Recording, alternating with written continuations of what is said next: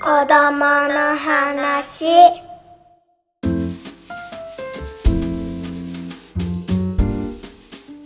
自分らしい子育てのヒントが見つかる音声マガジン子供の話です。今回の担当編集者は私西尾さやかと藤沢あかりです。よろしくお願いします。ね、4月になって皆さんどうされてるかなといろいろ進級されたり、ね、新学期始まったりしてるかなと思うんですが、あかりさんは？はい、うん、うちは下の子が保育園で次年少のクラスに上がったのと、うん。と上のお姉ちゃんはこの春から3年生なのでちょっと新しく学童を別の学童に移したのでちょっとこう新生活感がありますね。新しいね。感じです、今は。はい、うちもあの今朝これ収録してるのが4月の5日なんですけどちょっと入学式よりも前に学童に通い始めて今日が初学童でなんかこう ね不安げな顔をして消えてきました。そうかお友達とかがね いればいいですけどね保育園ねそうなのそうそうなんですよね。うんうんそんなねでもちょっと新しい季節ですね。うんうんはい。で、じゃあそんな4月にとあの選んだテーマなんですけれども、全然話つながってないですよね。まあでもちょっと心機一転みたいな感じでうん。あのね子育ても見直してみたいなということで、えーとうん4月のテーマは私からでいいんですかね。はい。はい。海外の子育て教育事情でですすので、はい。ね。ちょっとこのテーマで4月をやってみようかなと思っております。あかりさんは海外の子育てって考えたことありますか、海外で。うん、海外で。全然全然ないっていうかもう、うん。海外旅行もそんな毎年行きますみたいなうちでもないのでうん、全くですね。考えたことないです。ねなんか、そうですよね。なんか私もこう、じゃあ実際にあのー海外の学校に行くとか、なんかそんなことはあの全然考えたことはないんですけど、うん、今回このテーマをやってみようっていう趣旨として、やっぱりなんかこう子育てって、あとは教育って、こうとかくすごく枠にはめて考えがちなんですよね、うん、っていうところがあるかなと思っていてただなんかこうところ変われば子育ても教育もそのあり方はものすごく様々でなんかそんなあり方を知ることでこう自分の中でも新しい選択肢ができたり、うん。あとはちょっと今悩んでるなみたいなことがあったら、うんあのー気にすることじゃないっていうふうに思えたりとか、ね、なんかそんな風にできるといいかなっていうので、あの、このテーマでちょっと今回はお話をいろいろな方に聞いていただければなと思いましたっていう感じですよね。はい。うん。うん。そう。で、ね、実際、あのー意外とこれ番組を海外から聞いてくださってる方もいたりして、うん。うん。そうですよね。ねポッドキャストならでは。うん。なので、ちょっと4月ははい。こう世界に目を向けて、うん、やってみたいと思いますね。なんかはいそうですよね。うちあの子供の保育園でも結構クラスメートにあのいろんな国の子がいたりとか、ご両親どちらかが海外の人ですっていう人もすごくたくさんいるし、あとは小学校に入ってからもやっぱりクラスに何人かはそういう子ももちろんいるし。あとね保育園の時にはこう3年間ぐらい海外にお父さんの仕事の都合でアメリカに行っていて小学校の1年生、2年生ぐらいのタイミングでまたこっちに戻ってきてとかうん、あとはそうねこの間この春からも娘のクラスメートが1人アメリカに行っちゃってうん、お別れしたところなんですけどうん、なんかそういう感じで私たちが子供の時に比べてすごく海外が身近な感じですよね。うん、ね、本当そう思います。うんうんうん。ね、うちの子供のえっ、と子供園のクラスでも、うん、あのそういう子すごくいっぱいいましたし、うんね、このコロナ禍の中でもあのイギリスに転勤された方とか、うん。それについていった方とかうん。いらっしゃいましたね。ううんんうんうんうん。そうなんかうちもそんな家族で海外旅行とか行ったことなかったんですけどうん。妹があの旦那さんの仕事の都合でベトナムのハノイに3年間行っていてちょうどこの春帰ってきたところなんですけどでハノイって今まで全然行ったこともなかったのですごい不安だったし娘あー妹はその時当時何歳だったんだろう。上の子が1歳か2歳ぐらいの時に行ったんですけど向こうでさらに1人産んでうん。子供2人になって帰ってきたんですよね。へえ日本じゃなくて向こうで。そう向こううなん結局き帰省せずに向こうで産んだんですよ。へえ。そうでねなんかこう向こうとこっちで子育て事情ってどうなのみたいに聞いてみたらなんか向こうの人は一応向こうで幼稚園に入れてたみたいなんですけど妹は。うんあのなんかベトナムでは女性が結構しっかり働くのが当たり前みたいでうん。であのベビーシッターとかあとはまあおばあちゃんとかうん。に子供を見てもらうのが当たり前らしいんですね。で、うん。えっと、日本だとまあ産休って大体1年ぐらいあると思うんですけどうん。向こうだとね半年ぐらいしか取れないらしくてうんだからみんな産む寸前まで働いてうん。ですぐにまた復帰してうん。でベビーシッターさんとかに見てもらう、うん。言ってました。働きながらの子育てがもうスタンダードというかその代わりベビーシッターさんの手を借りることもはい。こう当たり前というか、そうですね。選択肢の一つだってことなんですね。うんうん。うんうん。なんか妹がいたのはね、えー、とベトナムってホーチミンの方がさ栄えているっていうか賑やかなんですかね。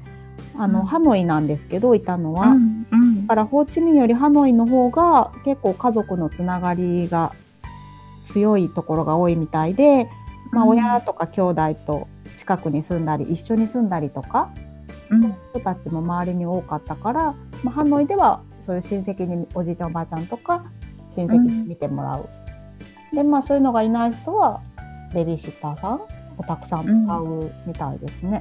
うん。うんうんうんなんかその預けるもなんか、うん。うん？他にもなんか違うとこってなんかいろいろあるんでしょうねと思って。そうそうそう、うんなんかねだから日本だとあ向こうでは子供を連れて日中に親が自分の用事をしている人を見たことなくてうん。学校にも子連れで来ている人を見たことがないってう。んうん。日本だと連れて行くのは当たり前って感じだけど。うん。あとなんかねこれはまあ東南アジア特有かもしれないんですけど夏、うん。日中すごいもう出られないぐらい暑くなるんですよねベトナム、うんだからか、夜9時とか10時に子供を外で遊ばせてる。うんうんうん。ね。ね。なんかそれはそれでこうおおらかでうんいいですよね。あのこっちから見たら、あの向こうの方は日常であのやられてるのでうん。おおらかも何もないのかもしれないですけど、なんか日本にいたらあ9時10時まだ寝かせてないみたいになってしまうけれどもね夏ね夜涼しくて遊ばせるのにちょうどいいのであればそこで遊ばせちゃえっていうことですもんね。そうなんですよ。絶対うん9時にまで寝なくちゃみたいなね。うん、いいですよねそれ思わずにいられてね、うん、なんか子供も楽しいような気もする。うん。ね、なんかあのーえっ、とうちは妹の旦那さんがあのニュージーランド人なんですね。うん。うん、であの今はあの日本に住んでるんですけれども、まあ、この先海外での子育てとか教育っていうのもそれを海外でするっていうのもあの考えたりはしてるみたいでじゃあそうそう日本とニュージーランドはなんかどう違うの？っていうのをちょっとその旦那さんに聞いてみたりしていたんですけれどもまずニュージーランドは5歳から小学生になるんですね。5歳。そうそうそうなんです。うん。でしかもその学校に入ってくるタイミングっていうのがその子自身が5歳の誕生日を迎えた翌日から順々に、うんそう入ってくるっていうシステムでん？バラバラってこと？そうそうそうそう。なんか、えーと思ってうんうんうんあんまりにもバラバラ？うん。先生たちも大変じゃない？と思って。うんうんなんかせめて月でまとめたらって思ったりしたんですけど、うんあのもうニュージーランドはそれがすごくあのもうスタンダードなシステムなんですって、そう。でそんなのもなんか面白いなって思ったりもしました。で、えっと、ニュージーランドの学校は、えっと、1月から始まって12月で終わるっていう、えっと、システムなんですけどそうするとその中間の6月から8月生まれの子っていうのはなんかこう上のクラスに行ってもいいし下のクラスにも行ってもいいしっていうのであのその子に合わせて、えっと、自由に学年をえ選べるんですって。へえ。でそうえっ、と一つの学年にうん、年上も年下もいろいろ混ざってるってことですよね。日本でいうところの年上年下が。そう。そうそうなんですよね。うん。なんか日本だとこうバッチリ4月2日生まれから翌4月1日生まれみたいな感じで、あの区切られてるんですけど、うん。あのニュージーランドはそういうシステムだしあの海外って割とそういうところもあのあるみたいなんですよね。であのそれはこうその子のあの学びの速度に合わせて選べるっていうのもすごくいいなっていうふうに思ったのと同時にまああの同じ学年の子が一律じゃないよねって、こう凸凹はあって当たり前だよねっていううんうん、そういう気持ちにもなりました。なんかこうう日本だとねこう同じ学年っていう風に区切られてるから、うん。あなんか遅れてるとかなんとかとか思っちゃうけど、うん。まあ、それもなんかねこうおおらかに捉えればっていう気も。うん。そうそそううそのですよ。ね話をうん。日本はたまたまその4月でね線引き勝手にしてるだけだけど、うん。そう。あとねそのニュージーランドは飛び級もあってで、えっ、と留年もあるんですよ。であのーまたこれもニュージーランドに限らず海外割と飛び級留年って結構あのあるっていう国も多くってで日本だとこう留年ってすっごいネガティブな確かに、イメージ、うん、ありますよね。うんうん。そうでもこれもねなんか妹がその海外のママ友と話してた時になんか出てきたみたいなんですけどあの海外海外というかその方アメリカだったかななんかあの、えっと裕福なお家ほど留年をさせてあげれるみたいなあの言い方をそうしていたんです。ってだからまあゆっくり学べるとか、まあ、その1年長くこう学生学びの機会を上げれるみたいな、なんかそういう発想だと思うんですけど、だから全然こうネガティブじゃないです。よポジティブなんですよね。うんなんかそういう発想自体がすごくなんか新鮮だなって。そうですね、うん。うん、なんか遅れるっていうイメージですもんね日本だとね。そうそうそうそうそうそう、そうなんですよね。うん、ね。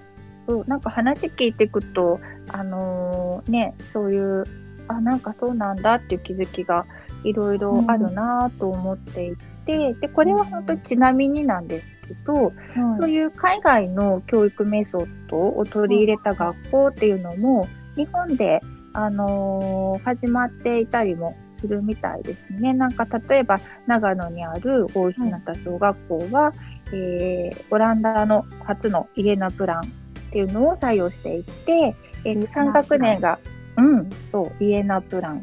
3学年がこう一緒に学ぶみたいな、そんなことも始まってたりはするみたいですけどね、日本でもね。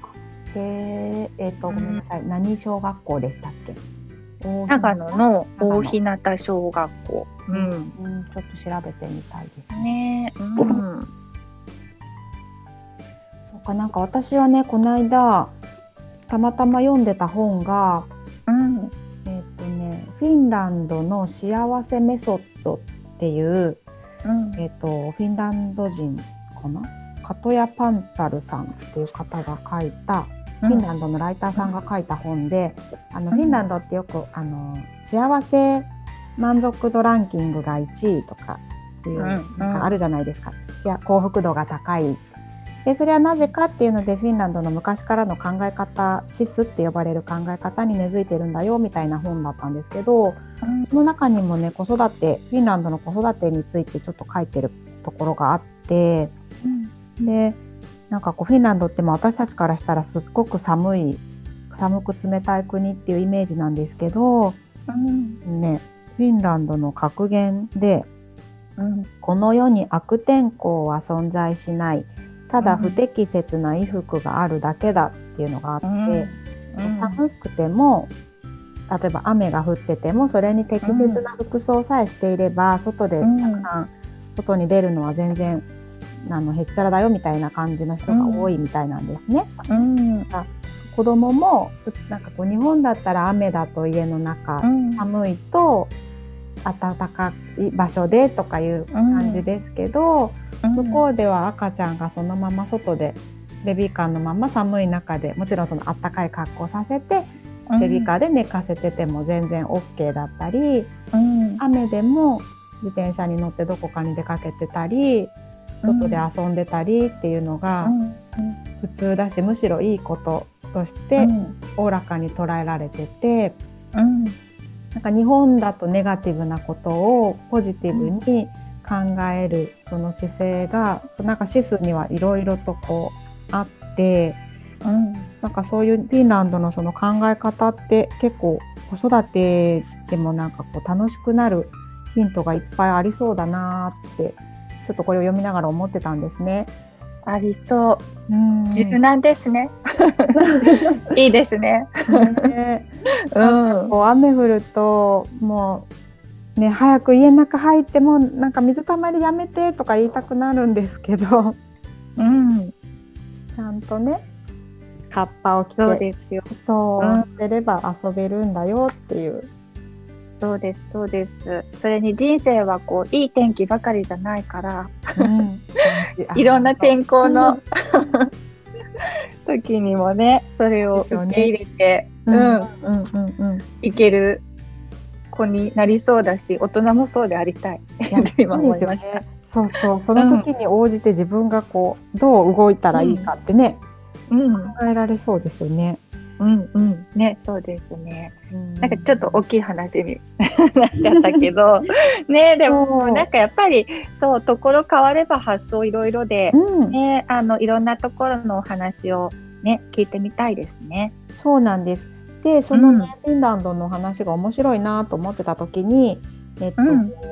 ご主人がスウェーデン人っていうライターのうん。桑原さやかさんが出された、北欧で見つけた気持ちが軽くなる暮らしっていう本があるんですけど、うん、これにもそういうなんかまあ子育てとかまあ暮らしにまつわるフィンランドのフィンランドとか北欧の考え方うん、がいろいろと出てるので、えっと今月この桑原さんにお話を聞いてみたいなとうん、う思んってます。うん、楽しみ、楽しみですね。子育てのいろんな日本との違いとか。